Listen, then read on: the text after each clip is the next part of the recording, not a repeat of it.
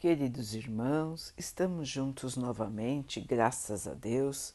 Vamos continuar buscando a nossa melhoria, estudando as mensagens de Jesus, usando o livro Vinha de Luz de Emmanuel, com psicografia de Chico Xavier. A mensagem de hoje se chama Guardemos o ensino. Ponde vós estas palavras em vossos ouvidos. Jesus Lucas 9, 44. Muitos escutam a palavra do Cristo, entretanto, muito poucos são os que colocam a lição nos ouvidos. Não se trata de registrar meras palavras, e sim de fixar apontamentos que devem palpitar no livro do coração. Jesus não se referia à letra morta mas ao Verbo Criador. Os círculos doutrinários do cristianismo estão repletos de aprendizes que não sabem atender a esse apelo. Comparecem às atividades espirituais sintonizando a mente com todas as inquietações inferiores, menos com o Espírito do Cristo. Dobram joelhos, repetem fórmulas verbais, concentram-se em si mesmos. Todavia, no fundo, atuam em esfera distante do serviço justo. A maioria não pretende ouvir o Senhor, e sim falar ao Senhor, como se Jesus desempenhasse simples função de pajem subordinado aos caprichos de cada um. São alunos que procuram subverter a ordem escolar. Pronunciam longas orações, gritam protestos, alinhavam promessas que não podem cumprir. Não estimam ensinamentos, formulam imposições e, à maneira de loucos, buscam agir em nome do Cristo. Os resultados não se fazem esperar. O fracasso e a desilusão, a esterilidade e a dor vão chegando devagarinho, acordando a alma dormente para as realidades eternas. Não poucos se revoltam, desencantados. Não se queixem, contudo, senão de si mesmos. Ponde minhas palavras em vossos ouvidos disse Jesus. O próprio vento possui uma direção. Teria, pois, o Divino Mestre transmitido alguma lição ao acaso? É, meus irmãos, não é um pouco do que nós ainda fazemos? Será que nós realmente, realmente ouvimos as lições do Mestre? Será que nós realmente procuramos seguir o que ele nos ensinou? O que ele nos disse? Ou será que, como o texto diz, nós continuamos indo aos templos religiosos, aos centros, continuamos cumprindo os rituais de qualquer que seja a nossa religião e, mesmo assim, o nosso coração, o nosso ser está longe daquilo que estamos falando quando estamos nos templos religiosos. Como será, irmãos, que está o nosso interior em relação aos ensinamentos do Mestre? Nós realmente aceitamos, nós realmente cumprimos, ou pelo menos buscamos cumprir as lições do Mestre?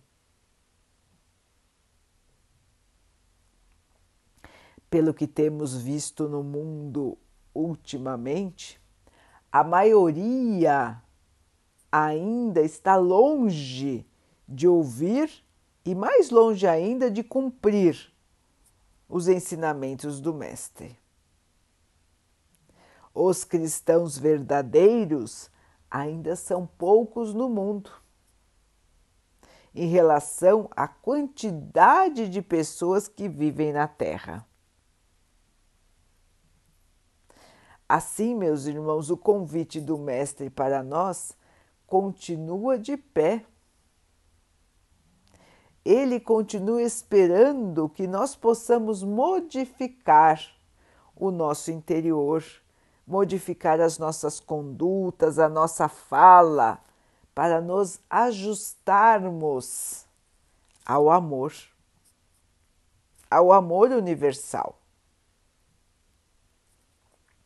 Mas nós ainda temos enorme dificuldade em aceitar e cumprir as palavras do Mestre. E assim, meus irmãos, caminhando perdidos, não buscamos nos melhorar e estamos aqui perdendo o nosso tempo, que é precioso. E a vida, muitas e muitas vezes, nos trará mais intensas oportunidades de transformação, que vêm por meios de coisas, de, de acontecimentos que muitas vezes não nos agradam, mas que são fundamentais para o nosso crescimento espiritual. Ninguém quer passar por situações difíceis, logicamente, mas elas são necessárias para o despertar, para a purificação do espírito, para que ele possa purificar tudo aquilo de negativo que ele mesmo fez no passado. As oportunidades aqui na Terra não faltam Afinal, nós estamos num planeta de provas e expiações.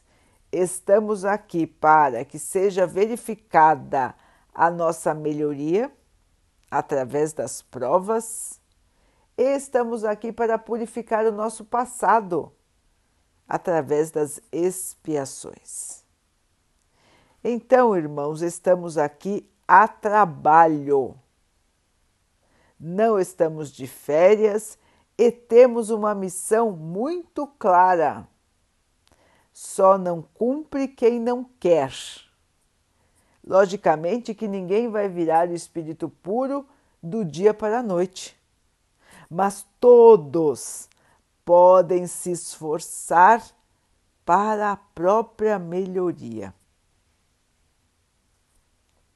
O importante, irmãos, é que nós possamos nos analisar, nos comparar ao Mestre. E assim temos um guia seguro, um guia que não muda, um guia que foi enviado pelo Pai para nos auxiliar na nossa trajetória de evolução. Cabe a cada um despertar e começar a seguir finalmente as palavras do Mestre. Que elas não fiquem somente nos nossos ouvidos, mas que elas possam ganhar o nosso coração, o nosso íntimo e nos transformarem pelo nosso próprio esforço no bem. Vamos então orar juntos, irmãos, agradecendo ao Pai por tudo que somos, por tudo que temos, por todas as oportunidades que a vida nos traz para que possamos crescer e evoluir. Que o Pai possa nos fazer fortes, corajosos, resilientes para continuarmos o nosso caminho sem cair na tristeza, na revolta, na desilusão. Que Ele possa assim nos abençoar e abençoe a todos os nossos irmãos.